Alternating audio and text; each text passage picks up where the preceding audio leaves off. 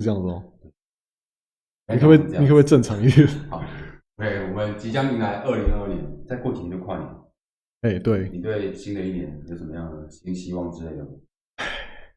我觉得没有，好像每一年许这种新希望，然后最后都不会实现。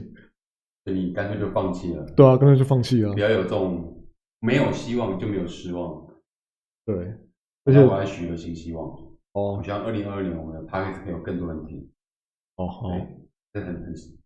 很实际，对不对？对对对对哎对，好，希望可以通过这 p o d c a s 让我们做到一些我们想要做的事情，或者我们想说的话。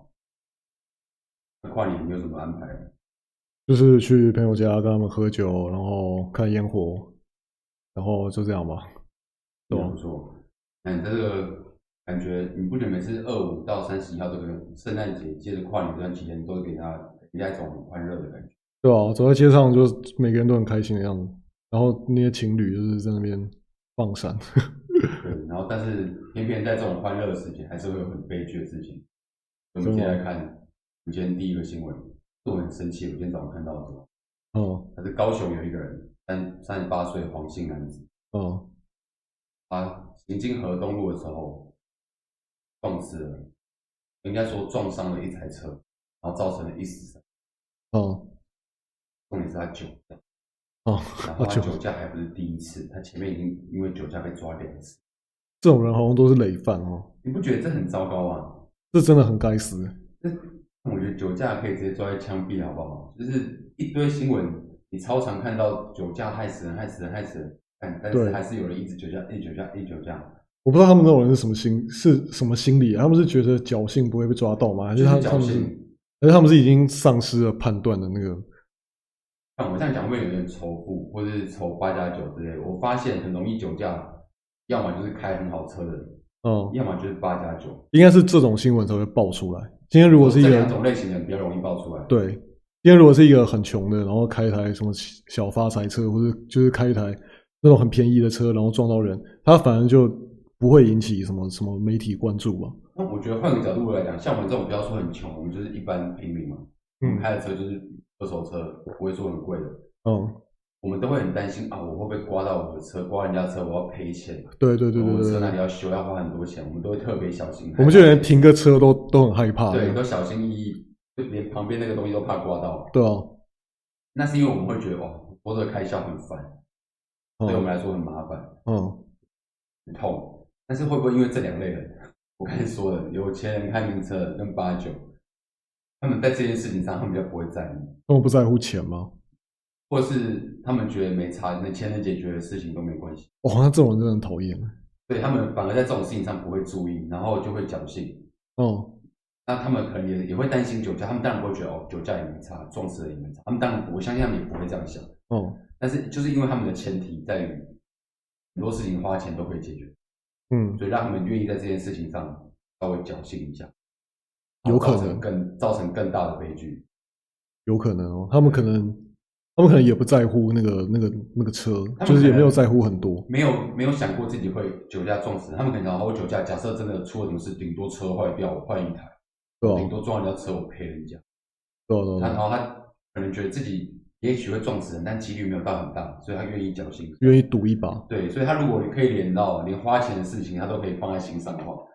就不会有这么多悲剧了。我这样是不是听起来很仇富，还是歧视八加九之类的？不会，可是我觉得我们也也不知道他们怎么想的，我们只是这就是因为我们也不是那种人，我们也没有办法知道他们到底在想什么，我们只能揣测他们他们是不是这种心理，不然为什么这种事情会一而再再而三发生？搞不好哪天我们发了，其实我们变中了。 哦，我希望不会。 我想我你有遇过什么或发生过什么跟酒驾相关的事情？我曾经有一次差点差一点点我就要酒驾，为何？就是我那天在酒吧跟别人喝喝完酒，然后已经喝完酒之后已经休息过了大概两三个小时，就是我觉得我已经退了，因为我也只有喝就一罐啤酒而已，没有这种，这个是最最可怕的，以对为以为是一件很可怕的我以为已经退了，然后结果等到我就是我真的已经戴好安全帽，然后车也发动了，然后我把中柱放下的那一刻，我才发现其实我很晕，就是我我平我我一把中柱放下，我就我就差点倒下去这样，我就差点撑不住我的车，然后那一刻我突然就醒了，我就发觉说不行，我这样根本不能骑车啊，我这么晕，所以你在悬崖的时候热嘛，对，然后我就我就我就我就把车就就停在那边搭计程车回家，可是有时候你真的会觉得很麻烦，就是你隔天如果还有什么事情，然后还要回去那个地方牵你的车，你真的会觉得超级无敌麻烦吧？对，就是最就可怕的就是在这个赌一把的想法一产生的时候，对，就是你没有办法克制自己，但是还好，就是我有我有我有悬崖勒马，对，而且现在我其实喜超多方法，有代驾，有 Uber，就停个停车格，停个停车场，可以那个钱其实也不会花到很多钱。是啊，是没错啊、对就是要花那个时间还有麻烦。你酒驾风险，我不要说撞死人，你去擦撞到别人，你要赔，要赔超多钱。对啊，而且现在任何一点点小车祸对啊对，一就是就是你随便碰到一个什么东西，然后然后警察来，他就第一件事情就叫你吹对吹吹酒测、啊，对啊对对啊，啊，所以是完全你就用一个理性、理智的方法去算，是完全酒驾完全不合成本哦，它的风险对远远大过于它可以赚到的一点零头小利。对啊对啊，你有遇过什么真的有酒驾然后闯过祸的人吗？我没有，但是我印象中这种事情都是一而再再而三的发生，就是那个人他只要有这个有这个前科，他就很容易再犯。我当兵的时候就有遇过一个是他是累犯，然后他他他他他已经不知道已经不知道犯过多少次了，但是他就是没有办法，他就是不会改。当兵这个事情很严重哎，我们当兵的时候还狂宣导，对啊对啊对然啊后而，且是有点连坐法，感觉就一个酒驾，然后全连会被召回，都一直被这样威胁。我们会就是全连，然后坐在那边听辅导讲，在那边就是就是就是听到快要睡哦着，然嗯后就是这样的这个事情，在我当兵的时候已经发生过，好像两次还是三次了嘛，就都是因为同一个人。然后那个人我们也不认识他，他他也是就是隔壁连还是隔壁什么单位的，就是我根本也从来没见过那个人。但是因为有有他那个人常常累犯，我们我们这一整个单位，我们整个营的，通通通通都要去那边听那些宣教什么之类的对，。我们以前也是也很容易发生这种事情，尤其是当兵的时候，对酒驾那个这个提醒度之高，超高，每个礼拜放假前都要听一次，对，没就错代，表这是一件超级严重的事情。这社会上应该这几年这十年来，一定都一直弥漫着一种酒驾很严重的氛围。然后他还犯这种但还事是。会有人一直犯。我觉得啊，他只要有一次第一次做了，然后没有出事，他就觉得哦没事，对啊，所以对他才啊会有第二次、第三次，侥幸会累积更多的侥幸。对对对对对。所以可怕就可怕在这这个地方。那你觉得这个这个酒驾这个比较可恶，还是之前那个玛莎拉蒂二少比较可恶？但我觉得都很可恶，都该抓去判个重刑之类的。但是如果硬要讲的话，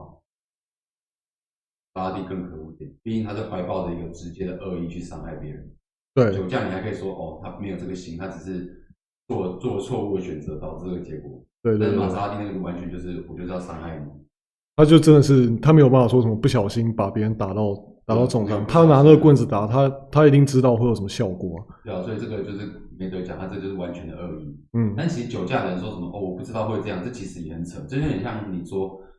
不知道把刀插进他的身体里，他会死掉。那哦么酒驾你就会知道你自己开不好车，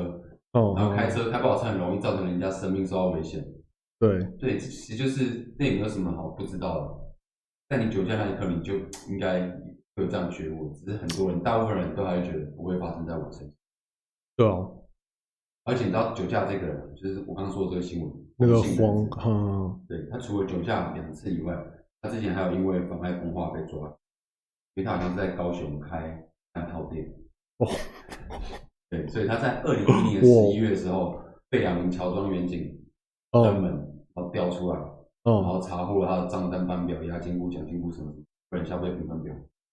哦对，判刑。哦，妨碍风化，所以这就是这是一个社会败类啊，有钱人家八加九。对，真的，我不是要歧视这样的人，只是对，刚好这个案件是这样。唉，可是我觉得啊，我刚刚说那两类人，比一般人，我们这种一般平民百姓更容易，我说的那个心态，没什么的心态。就是用钱可以解决事情，其实是一个很可怕的心态。对，就是如果说一直抱着哎、诶这件事情花钱就可以解决，嗯，总有一天你会遇到花钱也没办法完全解决的事。就是会造成别人的伤害啊。对，然后那个伤害是你真的，你现在撞死一条人命，你说一死几伤，十三伤，而且我跟你讲很可怜，就是父母然后加两个小孩嘛，对不对？哦死掉的是妈妈，然后在过年前夕，我们不要讲什么跨年，在农历春节前夕哦死掉妈妈，然后那个女儿十五岁而已，十五岁女儿，哦，她全部的牙齿全部喷飞了，哇，颗一都个没剩女高中生或国中生，对，她的牙齿全部不见了。她这样算毁容欸嘞、对，然后其他两个妹妹跟爸爸是骨折，好惨哦好惨好不好？所以唉这只是因为一个人觉得啊没差，我喝了酒，但我还是开车一下，造成这么严重，这真的要重罚。这比什么吸毒、吸大麻都严重多了。嗯，那我们媒体整天一直在报那一些艺人抽大麻，我觉得这个严重程度比这个低太多了。对啊，那还是吸毒那个那个只是伤害他自己而已啊，对可他这个出来他会害到谁都不知道哎、啊，要比吸毒可怕多了。哦我们刚才讲到这个，然后还有另外一个悲剧发生在地球另一端。嗯，你对缅甸的政变了解吗？他们今年二月不是政变吗？我其实听说的还蛮多的，真的，因为我对这个没有很了解，但是他最近发生这件事情，我觉得蛮惨的。嗯在缅甸东部有一个小镇发生了平民杀受到杀害的悲剧，嗯，至少三十五个人的遗体成为礁石，而且里面还含小孩跟女人。礁石他们是被烧礁石烧死的吗？？没错。然后联合国要求缅甸军政府对此展开调查，而且大部分的声音啊都觉得这是军政府那一方，因为他们不在内战中嘛，对对是对，军政府那一方的人干的。嗯诶你对这部分的了解是因为为什么他们现在会内乱，然后会分什么军政府跟革命军他们缅甸其实好像过去五六十年来，通通都是独独裁的军政府，然后一直到二零一零年代，就是前前前几年吧，我也忘了是哪一年，就是那个那个翁山书记那个那个女总理上台，哦她是她是被人民就是用票选选出来，就是民主合法的上台，所以那个时候觉得缅甸应该就是要走出专制了，应该就是他们的他们的民主的时代要开始。结果到了今年，就突然发生这件事情。二零二一年嘛，好像是二月的时候，嗯二月三月的时候开始，对他们的他们的军政府又又就是卷土重来，然后把把翁山书记就是关起来，然后就是他那时候还有什么切切断全国的网络哦，所以你想想看，缅甸整个国家，他们他们人他们人口是我们台湾的两倍，然后土地是好像是全东南亚第二大的国家，这么大一个国家，然后没有网络可以用，然后他们的他们的电视台就是就是官方国营的电视台也被就是讯号中断，他们就是很明显就是军政府就是想要想要阻止人民就是就是就是联合起来做什么反抗之类的，他们的军政府是真的非常非常非常可怕，就是他们的很多事迹都都让人觉得这不是一个现代国家会出现的事情。缅甸其实他们他们已经就是跟我们台湾差不多，他们是一个现代国家，嗯他们人民也不是说什么什么什么什么很穷，都是贫民窟，什么也没有。他们跟我就是跟我们一样是，是就是差不多的经济正常发达的国家这样。结果结果发生这件事情之后，居然没有任何一个西方国家要伸出援手，要就是实际做什么行动。当然，每个国家都谴责谴责，都谴责不完。然后联合国也是一直谴责，可是始终就是没有人介入，没有人没有人派兵。就像你刚才提到，他们其实已经得到了民主，在一阵子，对终究得到一阵子短短的几年而已嘛那，啊这但个是时间里面，为什么还会允许军政府那些人的存在？他们就是就是有点像我们台湾的派系，就是就是地方派系那样，他们那个是没有办法，就是短时间之内没有办法铲除的。他们的军政府已经因为因为已经已经执政太久了，五五六十年都是他们，他们已经有很多的就是支持度了，就是还还是很多人喜欢军政府，还是喜欢独裁。对，但是他们的年轻世代就是就是像我们这种网络世代，他们当然是想要民主，想要自由。对，然后当然就是从我们的视角看，我们会觉得翁山书记是好人，可是其实翁翁山书记他也是有一些争议啊。他就是像这一次他被软禁之后，谴责最大声的反而是中国，是中共，就是中共居然想要拥护一个民主派的领导人，而不是军政府，是因为翁山书记那个时候他他跟中国有蛮多贸易的合作，就是什么“一带一路”那些，嗯所以对中国来讲，他是一个可以赚钱的政权。那中国当然就会想要拥护他，中国现在干嘛不出兵帮忙？那就是因为这就是还没有第一还没有到那个程度啊。第一没有大到可以盖过这个风险。对对对对，对就是我觉得没有人要帮缅甸，没有就是不管他再怎么屠杀，他他这一次屠杀三十五个人，好像也不是第一次了。他之前在什么街就是民众街头示威的时候，他们就有开过实弹，就是用真枪去开人去去扫射那个群众，就是每一次都是只有谴责，然后没有人要没有人要出面帮忙，就是因为我觉得是因为缅甸对西方国家对这些强权国家来讲没有什么利用价值，嗯，它没有什么利益，对。它不像台湾一样有一个你知道抗衡中国的一个角色。对啊，我们台湾就是应该对美国来讲还蛮有，还有还蛮有利益的作为棋子来说还蛮有用的。对对对对对，我刚才听你这样讲，在我们现在生活在台湾的人根本没办法想象他们那种状况。我举个例子，会不会比较像是呃，这当初国民党没有解严，一直戒严到现在，那嗯，可能前几年前政党轮替了，对，突然有一个对，就是民进党人上来，对对然后对上对任，然后但是军人啊什么的还是都听国民党的，对，所以又过了没几年，国民党的人带着军人，啊，然后是现任是现任总统阮突然之间，就是就是没有任何前兆，他那时候就只是突然宣布说，哦，这一次选举有有作弊，有舞弊，违宪，所以所以不没有成经立嗯过，任何审判程序，没，有，就就他们突然自己单方面宣布，然然后直接武力，然后断，网、断断断讯号，然后所有人一醒来就发现，哦，已经那个了已经就是政权已经换了，对，可是对我来说很难想象是，假设我们现在是总统，你是民主派的总统，对，但你执政期间，你怎么可能会放任这些人有机会去碰到那些可以断电断网的东西，或是他们可以跟军队人有接触？这种事情，我才如果我是总统，我才不会让它发生。我也不知道他们他们那些应该说嗯军队和比较老一点人民，真的有对独裁者的那些军政府有支持到这种程度对啊，吗？升值到这种程度啊，他们心中的支持。这我就不晓得了。但是因为缅甸它真的是长期以来都是军政府来执政，他们他们就是很习惯于说军队跟政权就是那合在一起是合在一起的。像我们台湾很难想象这件事情，对，对我们台湾就是国军现在这个样子，你要他你要他执政，你能想象国民党明天忽然大旗挥，然后调动三军，然后开始对啊对啊对啊，发动政变，怎么可能？那我要屌他？没有人要理他， 对啊对啊，他连要动于公投都动不了了。就是缅甸的现况一定是跟我们是不太一样的，但是他们的人民，就是像我自己就认识一个缅甸人，他是缅甸华侨，他是他祖先是那个，你知道泰缅孤军吗？哦，好像有听过，对，就是就是国共内战的时候，有一批人跑到台湾，就是就是我们嗯跑到台湾，然后有一批人是跑到泰国跟缅甸的嗯，的边境，他们就是到现在都还有非常多人在那边。然后那个就是我那个我那个同梯，他很奇妙，他是缅甸人，可是他回来台湾服义务役，就跟我一样是接受中华民国国国民的义务这样。所以他有中华民国国籍，他放弃缅甸国籍，然后拿要拿中华中华民国的国籍所以。他去服兵役。对对对，就是这好像就是一个一个条件交换。然后我觉得，就是他他有讲过，就是他觉得他在缅甸他是外人，就是那个虽然是他的家，但是缅甸因为大部分人都是缅甸人，不是华人，他们他们华人是非常少数。然后他来台湾之后，台就是台湾人因为哎你的口音好奇怪哦，你是哪里人？又不把他当成是台湾人，他就觉得他自己好像是一个没有家的人一样。嗯，对啊，然后他跟我讲很多缅甸的事情，他们缅甸就是就是是一个是一个跟我们很像的现代发达的国家，他们的城乡差距也蛮小的。对他们，他们的人民跟我们一样是很就是很很接受自由民主思想的那种人民。对他们，他们不是说我们想象中那种东南亚那种那种贫困国家，呃所以所以他们发生这种事情真的是，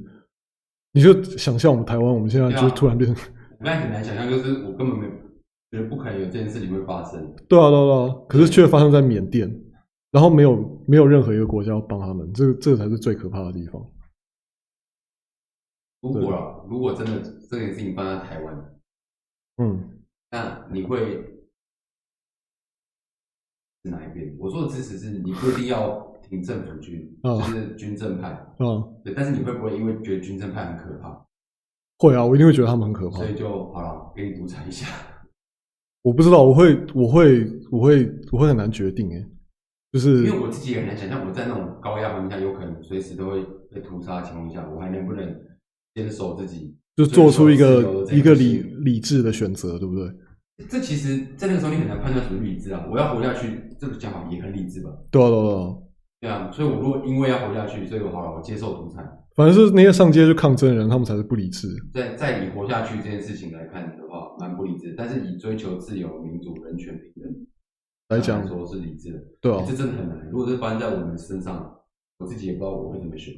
我可能还是会看哪边。然后，如果独裁命真的太可怕，我觉得我真的没信心。如果他们真的会会会拿开拿真枪来对，扫我射真的，活不下去，然后我真的躲不掉，嗯也逃不了，可能嗯，也只能这样了。对啊对。可是我觉得我们台湾应该不会发生这种事啊。对啊，是不会。我希望但是的我们未雨绸缪一下嘛，我们世界局势这么瞬息万变，哪一天对我们搞不好我们台湾需要担心的这种是事情是啊是被统一，而对啊不是我们有有什么政变什么之类的。我们要政变的话，每天就是太难了啊。我们要选举都可以政变啊，你你我们都有当过兵嘛？对吧？我们当兵有可能因为只是随便一个不是连总统不是的人，然后叫你出出勤，然后叫你出去上街开枪，你就出去上街开枪嘛？根本不可能 我，觉得不可能，好不好？他连叫我扫打扫我都会飘了。对啊，对啊，对啊，对啊，对啊，所以这件事情是我觉得不太可能发生在台湾，但是一想到如果有发生，可能觉得很可怕。嗯，可怕不只是你有可能生命受到危害，还有在那个情况下，你还不能能不能一直坚守自己一直以来的价值观，也很可怕。对，就算你坚持，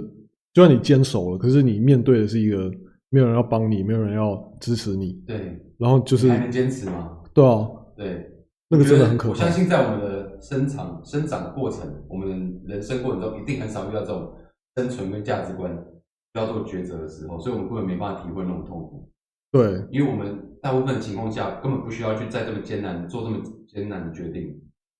其实像香港人也是做，也是面对了一样的事情啊。嗯，我是觉得香港人他们，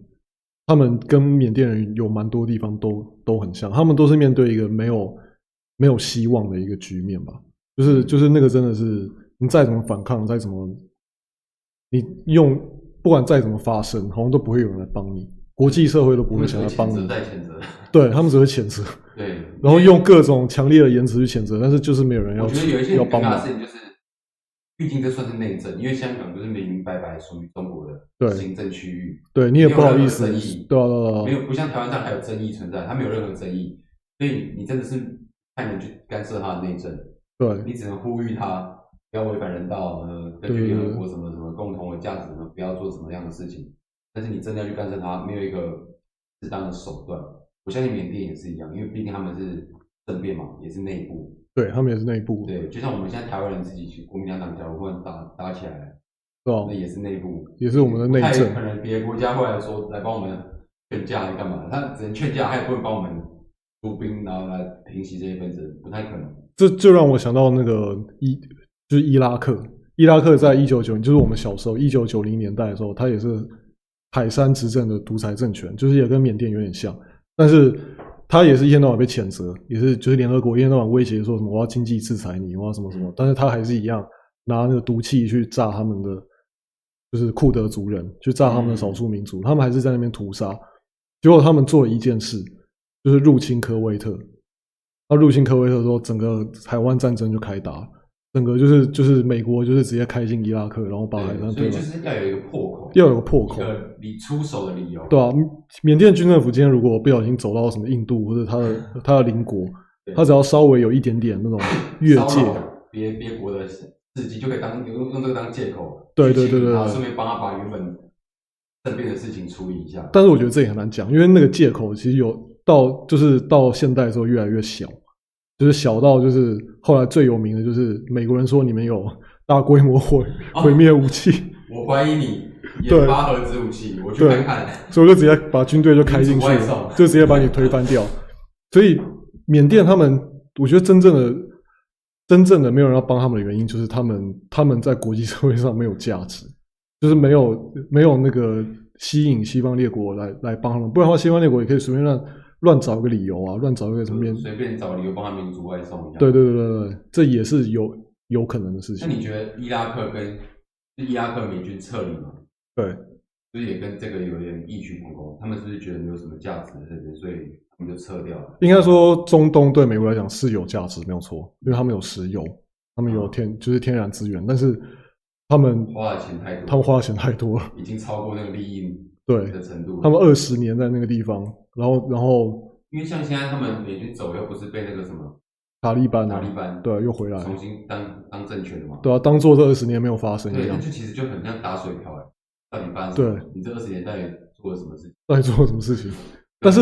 我是觉得塔利班应该有改变了，哦，塔利班变成就是现代化的塔利班，他可能跟以前又不太一样，因为我最近有看到很多 YouTube，YouTube 我们如果没有买会员，不是会看到广告吗？嗯，很多那种什么捐款给伊拉克什么组织，然后帮助那边人民拯救于于从塔利班手中拯救他们，干嘛干嘛这种募款，你有看哦，过这种广告吗？，有啊有啊，我有看过，对啊，那个不是一直都有吗？？那是假的吗？还是我不知道，应该是真的，但是那种东西我可能也不会去，因为也是就哦因是为对我来们讲根本不是，知道他们那边真正的情况。对啊，他他们那种广告对我来讲是来来路不明的人，你也不知道你的对，钱会不会真的会，到哪？会不会帮助到他们？对对对对，希望无论在世界上哪个地方，大家都可以得到真正的平平静。那、我觉得真的太难了。我想有人的地方就有江湖。我们光是人跟人之间，一间店就会有纷争了，对啊，一一个社区就会有纷争了，对啊何何况一个国家、一个世界，真的太难了。但是其实我觉得这种这种国际局势，它跟我们小时候在班上排挤同学、选班长什么，其实是一样的道理。嗯，真的就是就是大家就是人，不管只是一个班级，或是放大到国际社会，其实大家做的事情都是一模一样的。你会觉得人最伟大的地方就是我们有思考的能力，但是我们最糟糕的地方也是因为我们思考哦，我举对，个例子，像一只狮子，你把肉放在面前，它也不会吃，哦因为它想吃。哦，是本能，人是可以选择我要不要吃，我吃了，我会不会因为吃了放下我的尊严，哦或者我现在先不要吃，我以后可以吃到更大块。人会去想这些事情，哦，所以我们可以思考很多呃良善的事情，同时我们也可以思考很多不良善、带着恶意伤害别人的事情。嗯，对，所以我觉得人伟大的地方跟人最糟糕的地方其实就是一样子的。就是我们的人性本身嘛。对人性本身，所以对你觉得人性善还行恶？我你想你想过这个问题吗？我觉得很难讲欸，你就你自己的世界观，我我想要相信你自己，我想要相信是人人性本善啊。对但你自己觉得你是个性性本善的人，我我觉得我是啊，你就是你叫我去做什么坏事，我可能也做不出来，我可能也不敢做，没那个胆子，或是或是没没我也没那个本事去做什么真的很坏的事，对，而且我这辈子真的从来没有从来没有恶意的想要伤伤害过别人，我就是我想象中是没有，对吧？我我我觉得人中间不善也性不恶，性不本善也不本恶，哦人是依照自己当时的需求来决定他的善恶。嗯，就像我还是小孩子的时候，我很想要抢一个玩具，我还是会为了抢玩具去揍其他小朋友啊，跟他们吵架啊。也对，是有可能发生的。我也会因为觉得这狗狗好可爱哦，我去喂它吃东西，嗯对，或者觉得哦这个小朋友在哭好可怜哦，就安慰他。嗯，有可能又跟这这个小朋友吵架，我让他让我觉得好讨厌哦，就故意在他身上恶作剧。哦好，好所以我觉得人的性多、性善或性恶其实没有什么一开始是是有很多面向的，还有很多面向，对而且是依照你当时的情感也好，现实物质的需求也好，是依照你当时的需求。一直比这个，因为我就是很想强调中间，我嗯就觉得啊没有性善没有性恶，嗯哦所以我才觉得教育很重要。是啊，还因有为教育可以把它中间的这边，在一些价价值观的灌输下面，让它偏向比较善的部分。对，因为人天生我们其实还是动物嘛，嗯所以其实我们很多事情都还是依照我们的需求，是我们脑袋比较聪明，所以我嗯们不会像动物那么直接。但是因为不直接，我们又可以想到更多更坏的方法。对啊。好吧，希望大家都会慢慢变好。对，希望二零二二年这世界可以变得更好。好，下一个新闻，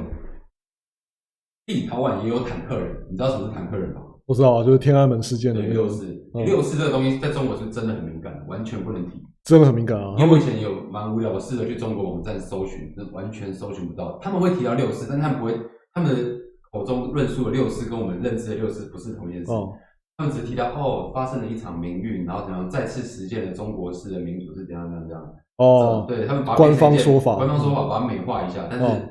有什么死伤啊、伤亡啊，还是是因为什么事情造成的啊？他们官方说法就我觉得是没就是错少部分的群众受到嗯外来势力的蛊惑、蛊惑，然后去去做一些坏对事然。后是中国近代民主进程的一次挑战，但是我们安对然度过，然后得到更好的民主价值观，但听了就想吐。就是这一 类。对，然后反正立陶宛有坦克人这件事怎么样呢？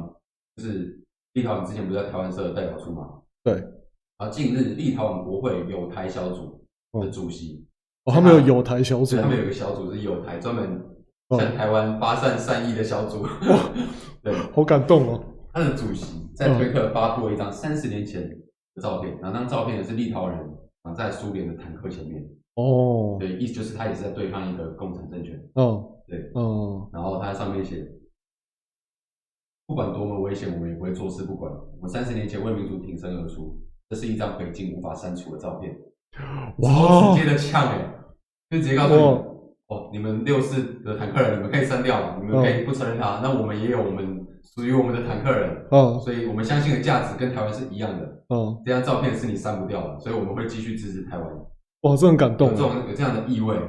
这真的是做的很很直接嘞、很对啊很明显的表态。很明显就是在跟中共呛虾。对，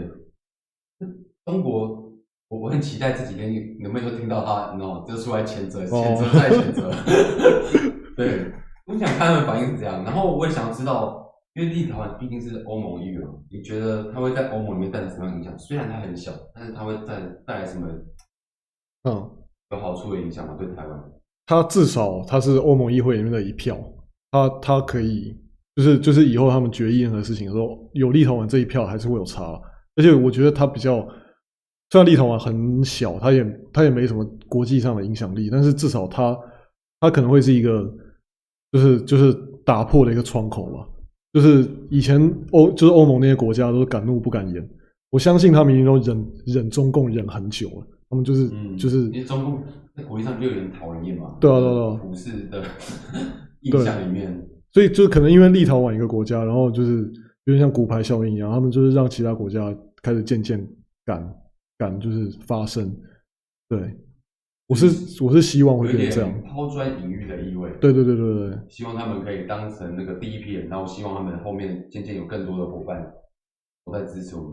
对啊，而且也可以思考看为什么立陶宛他会愿意做这件事情，他跟其他欧洲国家不一样的地方在哪里？就是这也是很值得深思的。对啊，对，我觉得也有像你之前，其实我们上次的新闻也有提到关于立陶宛这件事情，对当时也有提到，因为他们可以说是和台湾经历了一个相同的状态，对对对对对，他对们也是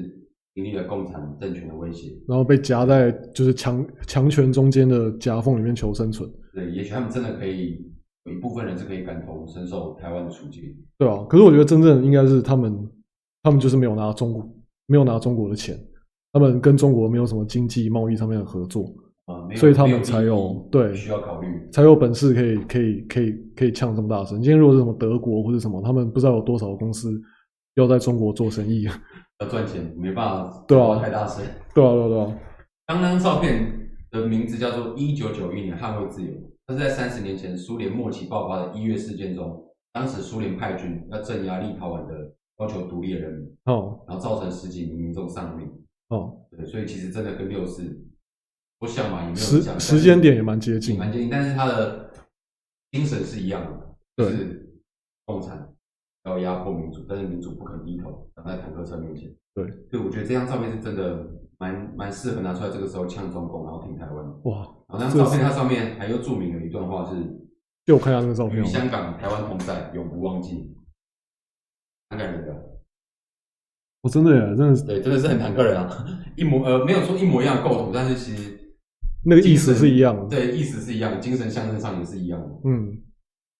所以希望有未来在世界上有更多这种朋友可以理解我们的处境，不对要啊说完全帮我们，就像立陶宛这样出个声也好，对啊对啊因为对啊，我相信舆论绝对是可以改变局势的。没错，对，没错就算你没有什么实质的出钱出力，但是你光是发声，就可以三人称呼嘛，越多人说一件事情，他就越有可能成真。那你觉得我们台湾人应该要做什么？做什么方式来支持立陶宛啊？大买他们 的他们的产品好，之我类觉得我的。们可以查查立陶宛，然后它的出口主要是什么。我也也许我们可以互助的地方，立陶宛应该就是什么什么一些对啊波罗、哎波罗的海的什么渔渔产啊，什么我尾现鱼在想之到一类的。件事情，看我们像台湾前几年嗯，哈韩，更早之前哈日，我们这么哈这两个国家，但是他们都没有听我们说什么话 哎。我们花超多钱在他们身上，快死专辑一直 买，对啊，对然后啊，偶像明星一直支持，然后日本东西一直买，日本一直去玩，就嗯，他们都不帮我们说话。有啊，日本最近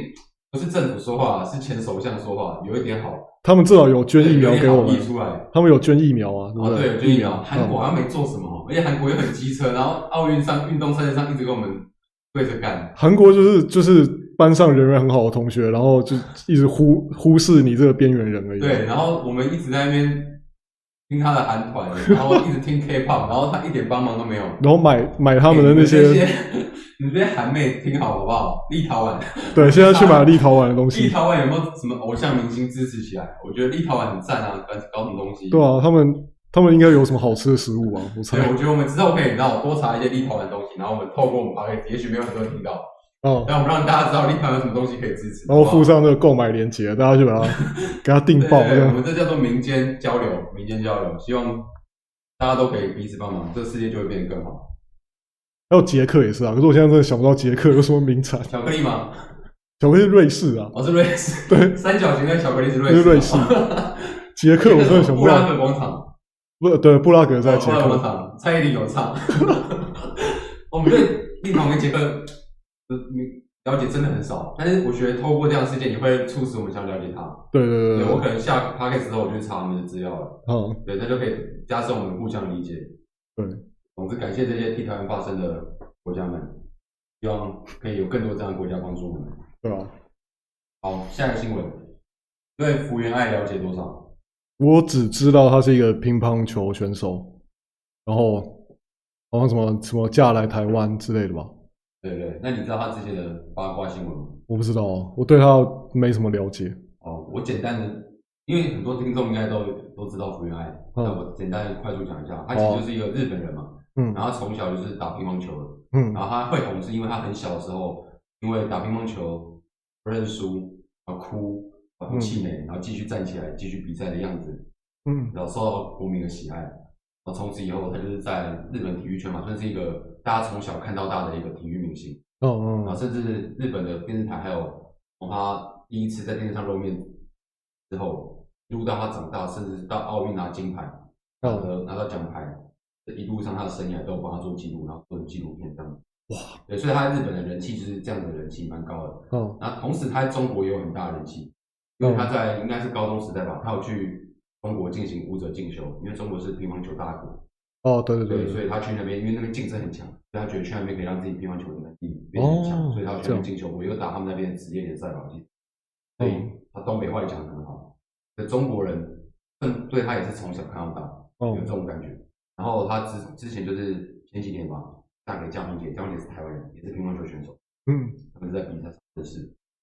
她嫁给他的对手是对手吗？应该也有当过对手，嗯，反正就是乒乓球圈的人，哦对，所以就是台日联姻这样感觉。哦对，那那阵子就是有点神仙眷侣的感觉，嗯上很多节目啊，然后晒恩爱啊，然后也有上内地的节目、大陆大陆的节目、中国节目上，嗯，就是那种夫妻去晒恩爱的节目。哦对，然后直到前阵子，哦对他们忽然回来在日本被拍到跟已婚男士哦同游的画面，然后还一起过夜，哦哦，爆开了。哦对，然后从那个时候他就回日本了，理理由上是因为疫情的关系，哦反正之后就没有再回来了。哦，然后小孩就留在台湾给江宏杰，就是他的前夫。就算是分分居这样，后来离婚了，哦，对，一开始分居，然后后来吵了一段时间以后就离婚了，最近嘛，对，对，离婚了。哦哎，也不是最近嘛，几个月前，对，但最近这个新闻是在讲日本很多名嘴推测他元旦可能会结婚，哦，真的吗？对象就是他的那个出轨的那个对象，那个电车男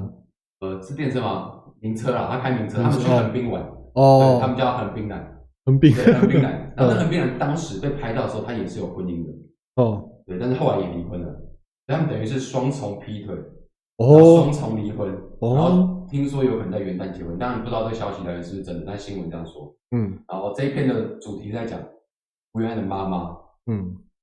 气到不想跟福原爱同住在一起，哇，就是她觉得她女儿这样做很糟糕。是蛮哦糟对然糕后事的，实上，福原爱之前的工作也受到很大影响。嗯然后，但是很微妙一点就是，这又可以回到台湾中国关系了。嗯中国对福原爱的态度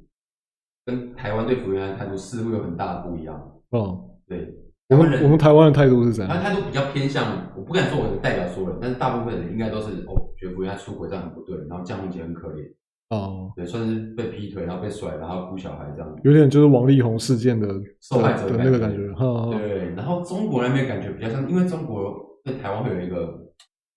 仇视心态嘛，对，加上福原爱算他们从小看到大，东北话又很好，在那之前人气就很高。嗯，就他们有一些言论会说，哎，什么爱讲小爱啊，小爱不要担心回回中国，中国人听你这样这样这样，就会比较支持是哦福原爱，甚至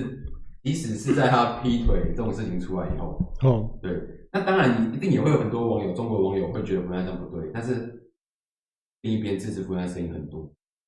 嗯，然后日本那边就是一面倒觉得这件事情是不对的，就是嗯因为日本对不伦，就是劈腿、婚外情这种事情是很重视，嗯，所以嗯，随便一个明星出来也会被爆得很大这样。那跟台湾是比较相近的，在这件事情上，就中国人反而是站在福原爱这一边，一定有人不在他那边，但是很多人在他那边。嗯，对，我觉得其中一定带着对台湾的仇视。 因为他们会就会觉得说，哦，台湾人嫁给台湾人，他一对定是对你言语暴力啊！他因为那个时候新闻有很多新闻，嗯有很多新闻讲江宏杰的家人啊，然后婆媳关系啊，对福原爱不是很好啊，这些传闻。对，哦，但是有一个说法是，因为福原爱铺陈要离婚这件事情，哦，所以是他先自己把这件事情，就是江家对他不好的这些事情哦，爆料给周刊，就是想要炒炒作一下这炒样作子，一下，然后让他之后离婚比较好离，舆论比较站在他那边。嗯，但是没想到后来被拍到劈腿这件事情，嗯，或者是我忘记顺序，也有可能是先被拍到劈腿，然后所以他自己去爆料一些夫家对他的不好的事情，哦想要弥补舆论损失的部分。那他他夫家那边就是那个江什么，江宏杰其实他本人没有做很多声明，他就是很像很多台湾男士默不吭声。对，然后我会好好照顾小孩的，这样就是一直没有出来恶言相向啊还是指责他什么。哦，对，所以这也是我觉得他很可怜的地方。嗯搞不好他之后会跟那个跟那个雷雷神之锤一样，突突然然爆出爆来，出对去，吗？对啊，对啊，搞我就觉搞得不好，会，因为我觉得就我观察，台湾男性好像会觉得这样做很没面子嘛，还是比较不会像女生一样在这件事情上面大做文章。就像我今天如果被我女朋友劈腿，哦我甚至不会去张扬，我也不敢告诉我朋友，因为我觉得第一我不想让朋友为我担心，第二哦，我不想觉得哦我被劈腿，我会觉得这件事很丢脸，对，我不想朋友很可怜我，然后说哎、你被劈腿你好可怜这样。嗯，对，所以我觉得啊，我不知道其他男性是怎么想的，但是就我自己而言，我会觉得，如果是我，我不会一大事讲这些，我就希望他平平的过掉就好。我觉得这这可以看得出来一个就是社会的观感，就是同样是劈腿，男生劈腿好像就比较严重，女生劈腿好像就就没那么严重吗？你会有这种感觉吗？嗯，应该说男生不太会去把这件事情拿出来讲，然后弄得自己很你说，就是男生如果是被劈腿的那一方对，受，他不会去一个受害者的角分套在自己身上，大部分。好那像是既然没有受害者产生，那舆论上就会的威力就会少很多。我自己是这样觉得。对，假设如果你是你被劈腿，你的态度是这样，会跟我一样。应该会吧。而且而且，我如果被劈腿，我的想法就是再去找个新人，就是好好像我们男生就是永远都会有说可以再去找下一个就好了。可是女生她如果被劈腿的话，你就会觉得她很可怜，是因为她把她的一生，她把她的一生都交给这个男生了，都交给一个家庭什么之类的。我觉得有点不太一样。哎、我先说，我不是丑女哦、我相信女生一定也有会有有人有自信说我可以找下一个，但女生比较没有办法不让人家知道这件事情。就像男生会觉得我这样丢脸，所以我不想把这件事情太张扬。哦、然后可能我出发点并不是说哦，我不想要让那个劈腿我的前女友受到谴责，我可能也想要她受到谴责，哦、但是我不想要因为这样让自己就好像我们虽然家丑外扬。我们是劈腿的受害者，但是对我们我们我们会不想要就是让让对让我们让受自己害知道我不，想让他知道自己脆弱的地方，因为那好像是会会变成第二次受害。对对，我会觉对得对被人家知道会脆弱的地方或受伤的地方被人家看到是一件很不好意思的地方。嗯这可能也是那种你知道亚洲传统的男生应该要有的一个形象，就是一个框架男性尊严对这一种个东尊西严的框，架。对啊，那女生第一她没有这个包袱，嗯，她就算她知道她可以找到下一个更好，但是她也不能忍忍得了这这这口气，她一定要让对方受到很严重的谴责，哦、她才能甘心，因为她根本没有刚才说那个包袱。就是他是受害者，大他部分就他就真的是受害对，者他，就你我就是受害者，我就是光明正大出来谴责你，嗯我就要让你受到挞伐。嗯，对，男生可能一定也会想要让劈腿的对方受到挞伐，但是我们会因为尊严而选择不让事情被太多人知道，好像是的，对吧？对，哦从这是件事情上，你可以看出男女在劈腿这件事情上面的观点会有不同，还有价值观。而且你不觉得有印象是好像男生被劈腿比较少，然后男生去劈别人腿比较多。社会上，哦我们就是我们平这个常听我是不敢下定论，但是听到好像对吧、啊？是这样。听到朋友们之间在那边聊，那可是我就觉得这好像就是一个，好像是好像是黑数那个概念，你知道吗？嗯，就是男生其实也很多人被劈腿，但他们不会讲就有点像幸，存者，对啊 对幸啊存者定律，对 啊，对，对，会被发现都是有出来讲的。都是有出来讲，然后对然后其实有很大应该有很大一部分人他们真的被劈腿，或者他们绝对有在感情大上的受到什么不公平的待遇，当当别人的工具人，或者什么被人家对利但是因为用，他是男生，他不敢讲。他不敢讲，对，绝对有很大一部分，好吧？相信有很多男性也在听。我跟你讲，我们的听众占比男性六十七趴，女性三十三趴。哦，对所以男生只有听只有众三然后分之一是女生，，嗯对，我觉得我们男生应该可以不要受到这框架，虽然我自己短时间内应该还是在被框被这个框架限制住，嗯但我觉得我这个时代一直在变，其实这个框架我们可以慢慢把它脱掉。男生也有觉得感到痛苦、感到难过的权利，想要被想要讨拍的权利。就男生也可以是受害者啊，对，但是我们就会一直觉得不想讨拍啊，对啊，我们会觉得我们受害，好像就是因为我们很脆弱，我们很我我们不是个可能男哪里人，能力不足导致对我们受害了。对对我对们就有对这包袱在身上，但其实是蛮压抑的。对，其实很奇怪，对，对吧？希望有一天将来所有男性都可以脱下这个包袱，毕竟大家都在争争取男女平权，男生也该有平权的地方吧，对吧？对啊吧？这才是真正的平权，好不好？对。但是因为福原爱这件事情，我想到一件事情，包括前阵子王力宏是，对了，王力宏今天离开饭店了，哦，他出了开那了隔个离饭店，哦哦但是他用了调虎离山之计，他弄了两台防疫计程车，一台去他家，然后啊，另一台去他工作室，所以记者都没读到他。哦是哦，对，但这不重要，这是题外话。只是透过这个这两个事件，你会发现，近代来说，婚姻这件事情嗯，好像越来越不是一种禁锢的感觉，好像没有那么那么的有保障的感觉。我这几天就看到一个新闻，北院最近判了一个判决哦，嗯，一个正宫，然后收集了夫呃她的丈夫跟一个女子在深夜通话，并且在外牵手一些哦证据，啊哈，然后指控红女侵犯了配偶权。啊哈，然后球场八十万元。我不确定他有没有抓奸在床，因为我我觉得啊，这个判决有可能是因为他的证据不够强，嗯而导致这件事情最后结果是不起诉。嗯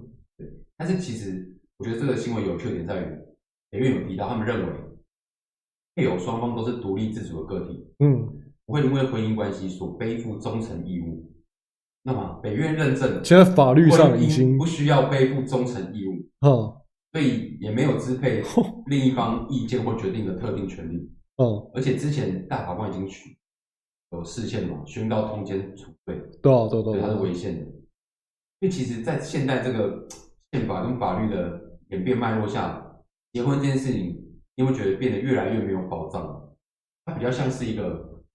在民事上提供你保障，然哦后也许出轨了，那你们打离婚官司的时候，嗯你的什么财产分配会变得比较不利，对，对。但是其实它已经没有一个更像以前那么强的一个限制力在了。就是你现在做了一些违反道德的事情，并不见得是真的是犯法，对，以前是真的犯法，像以前有通奸罪嘛，就你对可能会因为这样吃上刑罚，对对但对现在对已。经不会了。现在就是婚姻里面的这个这个道德约束的这个功能，好像就越来越弱了。现在婚姻的功能还有什么啊？还有就是，如果你如果你去住院，你要开你要开刀动手术啊，同意人，对，同意人，对，还有什么？你死了之后遗产要给你什么之类的，嗯然后还有什么可能结婚会有什么生小孩什么，对，可以少报一点之类的。对，对，单身要报比较多嘛，我记得。但是要报表多少？但是我说他对于绑住另一半，他说绑住另一半，哦，呃，忠忠诚这个忠东诚这西，嗯件事情，他没有已经他已经没有很大的效力了。因好为像是哎，通奸都已经无罪了，所以假设我今天结婚了，我去通奸，假设我婚前我有签订什么那种什么财产各自持有的哦条约，哦，我完全可以去大玩特玩，然后我还不用有任何法律义务，你可以随便跟女生上床，你也不会对啊被告，对吧？就只有社会舆论会谴责你，对，可是法律已我经没不确有定办在法。法律实行面上是不是这样，但就我目前了解的资讯上，应该是这样没错。就你个人来说，这件事情这个现象哦，是好还是坏？就你自己，如果你步入婚姻来说，我觉得应该算是好吧，因为我们的婚姻也也真也真的是一直在转变啊。像就是我们之后会有会有同会有同婚，会有多元成家，会有这些东西，就是这个其实就是我们现代人已经重新思考说婚姻到底是到底应该是什么东西，它的功能到底还有什么？它就是它的功能只是组组织一个家庭吗？只是只是成立一个家庭吗？还是说它其实连就是就是家庭这个东西嗯能不能有更多元的面貌？因为就现在这个法律来看，就算有婚姻存在，那个家庭不一定会是一个法律上的家庭，对啊，对啊，嗯我觉得这很奇妙、欸。这到底是算好事还是坏事？好，就我自己来说，我认为婚姻嗯比较像是一个，我讲真的，我如果跟一个女生互相喜爱，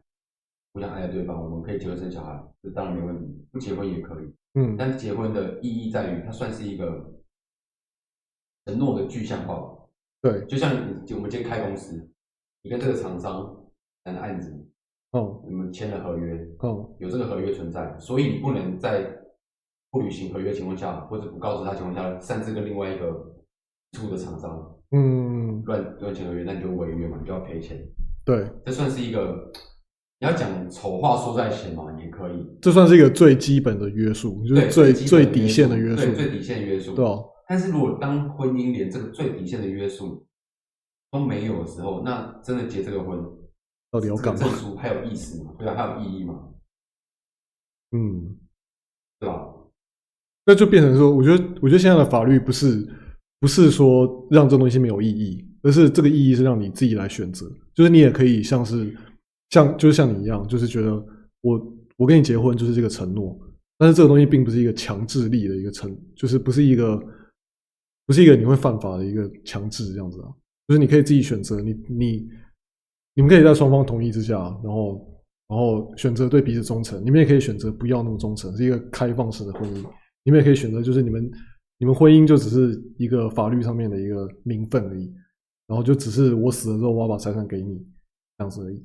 对吧、你也可以选择这让样子，婚姻变成一个更自由的选项。对对就对即因因为以前你可能走入婚姻，你就一定要按照那一套规则对来办事，但现在可能变成，你就算走进婚姻，你还是有很多种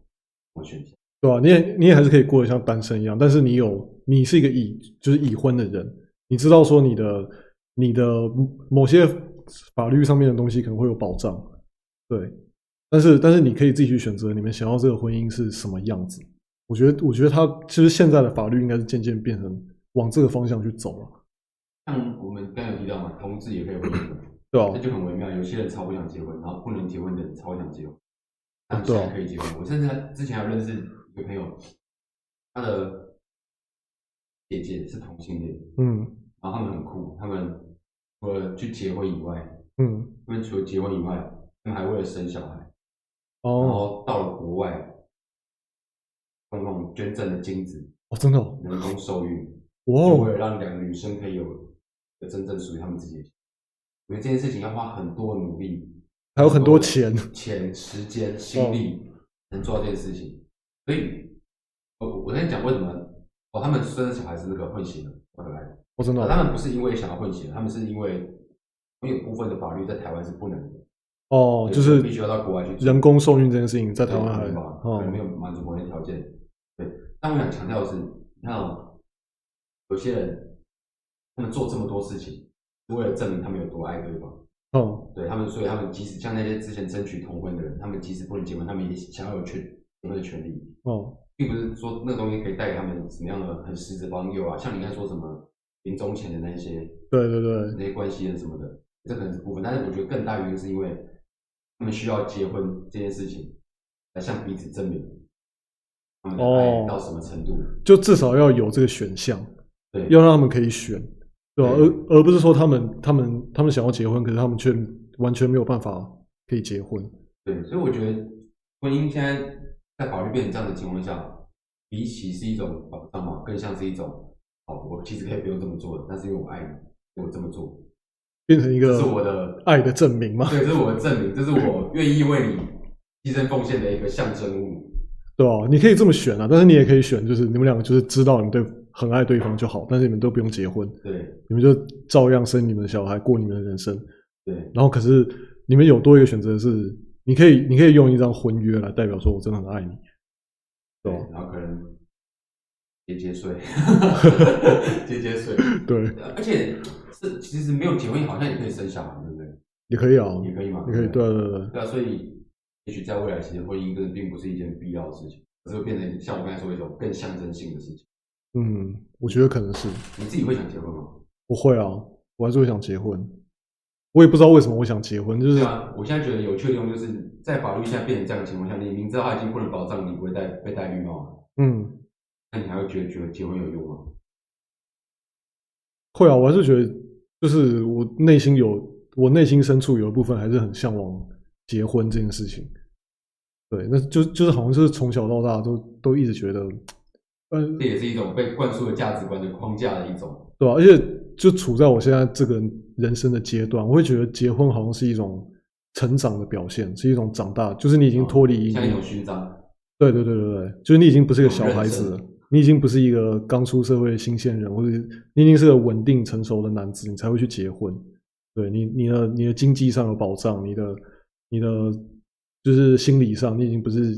以前那种会到处玩的那种人，对吧？我会觉得结婚对我来讲代表意义是这个，所以我会想要让自己变成那样子的那样子一个可靠的男人，嗯而去结婚，而不是说我真的是觉得啊，我们结婚一定要有签那张纸啊，什么什么之类的，这倒还你好。并不是想要什么保障，你要的只是一个对于自己的说法，对，就是好像就代表说我可以做到这件事情。对于我自己跟的肯定啊。对啊，对啊，对啊对我的话，我可能浪漫一点嘛，我肤浅一点，我我会想要结婚。哦但我想结婚，就是因为也是那种传统从小受到那些灌输，我觉得我会想要有还还不错的婚礼这样，然后那样很漂亮，哦然后朋友亲友都到场，啊这样的一个婚礼，啊，这很狮子座哎，对，就会有这样一个爱面子对，很有点浪漫，对，对，嗯再讲起来又不好意思，我也会很想要小孩，哦、对，那我我我知道我知道结婚不结婚也可以有小孩，但是对你知道结婚以后配偶栏上就有名字，对啊，会有对一啊个象征更像我，我可能就是在想要那个象征性嘛。哦对然后我想要我的小孩可以很正常地叫我们爸爸妈妈，在社会上、在法律上哪个方面，他都我们都是他的爸爸妈妈，然后我们都是彼此的丈夫跟妻子。嗯嗯我可嗯，能会比较在于这些名分上是，其实我已经知道他没有实质的保障，哦对，啊可是就是有那个名分还是不错还，是会让我感到幸福啊。你还是会向往那个东西哦。对啊，还是会。现在我那搞不好再再过几年不会，我不确定。但是至少到现在此时，还是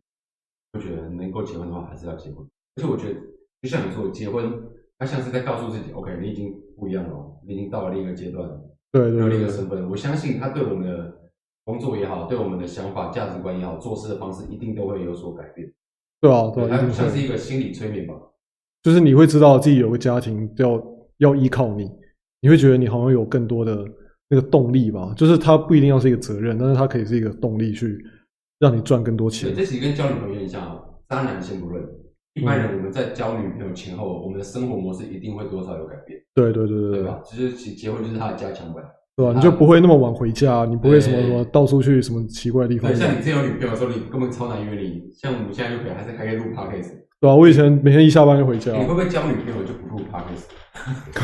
我希望先跟你不讲好会不，行，啊 我希望们还是要录好吗？我可以带我女朋友来，我你要先给我一个承诺好吧？在你有女朋友之前，你要先给我有承诺。你有女朋友了，哦你可以让她坐在外面看，真的但是你还是要来录，OK？好，OK，OK，、 OK，所以我相信结婚这东西，那个象征性，就算它没有法律上实质保障，但它还是有一个象征性的意义在，也可以帮助我们认知到自己应该要做什么，怎么做比较好，对啊会有这个好的效果。可是其实我们这样想，会不会会不会其实这是一种很传统的被有一点被禁锢然住后的现在想有超多法？观众是那种走在时代超前沿，觉得我们这个超传 统、超 low、超落后，就爱就是爱啊，你干嘛一定要拘泥于当这个？一定也会有这样的人，但是我们尊重所有的声音。这就是选择嘛，就是对，我是就是现在我只是想要这个浪漫这个象征，那我对啊就会想去、想要去得到它。就是婚姻变，我觉得它以后就是会变成一种选择，它不是一个你一定要怎么做，你一定会怎么怎么样怎么样的但东西是。如果有性成瘾啊这类的问题，还是不要随便 结婚。你知道那个影帝，美好莱坞影帝詹姆斯·法兰克，哦我知道就是演蜘蛛人里面绿恶魔二世那个，绿恶魔是他遇到跟王力宏很像的事，哦他开了一个表演学校，哦，我好像有听说对，，然后他被指控，被五个学生指控，他利用他的名气，利用教师的身份，他们发生关系，然后哦，反正最后他判了民事和解，然后被他付了两百万，两百二十万美元。所以是大概台币六千一百万，哇，这么多对，超贵。但是他即使付了这么多，他还是出来开了记者会，然后向所有人坦诚，哦，我有性成瘾的问题，做哦这件事是因为我性成瘾，然后我以前有酒瘾，哦然后我后来戒酒了，但是转为变成性成瘾，哦，对我相信，但其实我们也知道，在欧美、在好莱坞这种事情一定不会像在台湾发生这么严重。对，但其实在这个氛围里面，他都可以出来直接把自己的不堪说出来。直接开记者会，对，嗯，吴立宏应该来一下吧。欸如果他开记者会，你会想看吗？会啊，我一定看啊我，一定看，好不好？呼吁一下。就是我们都很想知道他到底在想什么，对，我想知道他在想什么。就是你让他们一直猜你，然后一直污蔑你，呃不要说污蔑你，就是指责指责你。你嗯，不如出来把自己不堪的地方讲。嗯，那你讲这些不堪的地方呢？我相信大家也会相信你的解释，就是你一定不会说所有坏事你都有发生，一定有几个是你没有，你需要辩解。这也对，是一个很好的机会。那还是要看他讲什么。他如果开那个记者会，然后全部都不承认的话，我也不会相信他，哦，对啊，还是看他讲什么。他如果愿意就是承认自己是这样的人，然后他到底有什么问题，他到底就是他到底为什么会做这些事情，他他他的那个他的心里到底在想什么东西？我觉得这对啊种我也蛮好好奇的。对啊对啊对啊，对，我就认为啊，所有事情都是面对问题就是最快的方式。就是诚实的面对问题，对，对啊去对啊，逃避它永远都会都不是一个最好的方法。虽然我最大的动力是想要听八卦， 想要了解他在想什么跟你一样，对，但是我也觉得对他而言这一定也是好事，就是诚实的面对他。对然啊，后去解决他。因为他老婆其实也有讲，他不不是什么十恶十恶不赦的坏人，他前妻啊有讲，他哦，并不是什么十恶不赦的坏人，他并不是什么人渣，他只是做错了事，改过就好了。对啊，他前妻只有这样讲，所以我觉得这样吧，好好说说清楚，一定会比那边躲躲藏藏，然后提心吊胆过日子更好。所以詹詹姆斯法兰科他他承认自己有性成瘾，那他他有解释什么东西是就是什么是性成瘾吗？他有让大众比较了解性成瘾这个东西吗？嗯，他只有提到他有这个这种状况，他没有说是什么导致的。然后他有说到他自己当时的想法，就是如果是两两情相悦就没有问题，没有想过要因此伤害人。哦，对，但是其实很多事情不是两情相悦就可以，做渣男也是相悦劈腿，实际上还是会伤害到人。对对对对对，啊对那而且他毕竟是名人，他有名气跟那个教师的身份。对对对啊对，对，像很多办公室职场骚扰，对啊其实也是主管主管对下属，那下属有时候不能很明确说不，或者是很强烈的抗拒，他怕影响到他工作嘛。嗯这个时候在他认定可能是两情相悦。嗯，对啊但是这种事情是很难说的，所以人就是会有这些事情，人就是会有想要性的需求嘛，但是要怎么样对啊不会伤害到人，就相对健康，对自己比较对自己将来比较利的方法，我觉得是一个需要去努力的东西啊。对啊对啊对啊对，因为我们就不是野兽嘛，嗯，就为了打炮，然后赔上自己的名声，但也不好算，你稍微算一下，对啊，就会觉得，嗯像我自己，我以前交女朋友的时候，我一定有过这种念头。但我一想到我事后面对的事情，跟那些麻烦，还有内疚感，还有很多很多很多很，多，我就觉得啊，算了，我觉得那最难就是你只要一开我应该始看一遍吧。 你只要一开始撒谎，你就不要一直撒谎下去，对，就得要一直用一个谎去圆另外一个谎，那个那个真的不值得啊，那不值得，对吧、麻烦了。对啊吧、我真的要这样比的话，我还宁愿他去嫖 妓，哦，真的吗？嫖妓至少你知道不会就是买卖嘛，买卖嘛，那对至少是比较简单， 没有这么复杂。但是对啊台湾是这这部分还不合法，也许哪天有性交易议专区，OK，这是未来的事。我们也许以后可以讲讲看性交易。哦、啊，对，好，今天一小时差不多到这，啊、感谢今天陪我们听到这里。下次这周应该还再开一次，嗯，对，我们再想想看下次要聊什么。大家有想要听什么话题啊，或者什么内容，或者什么主题，可以告诉我们。嗯，那么就下次见啦，拜。拜拜。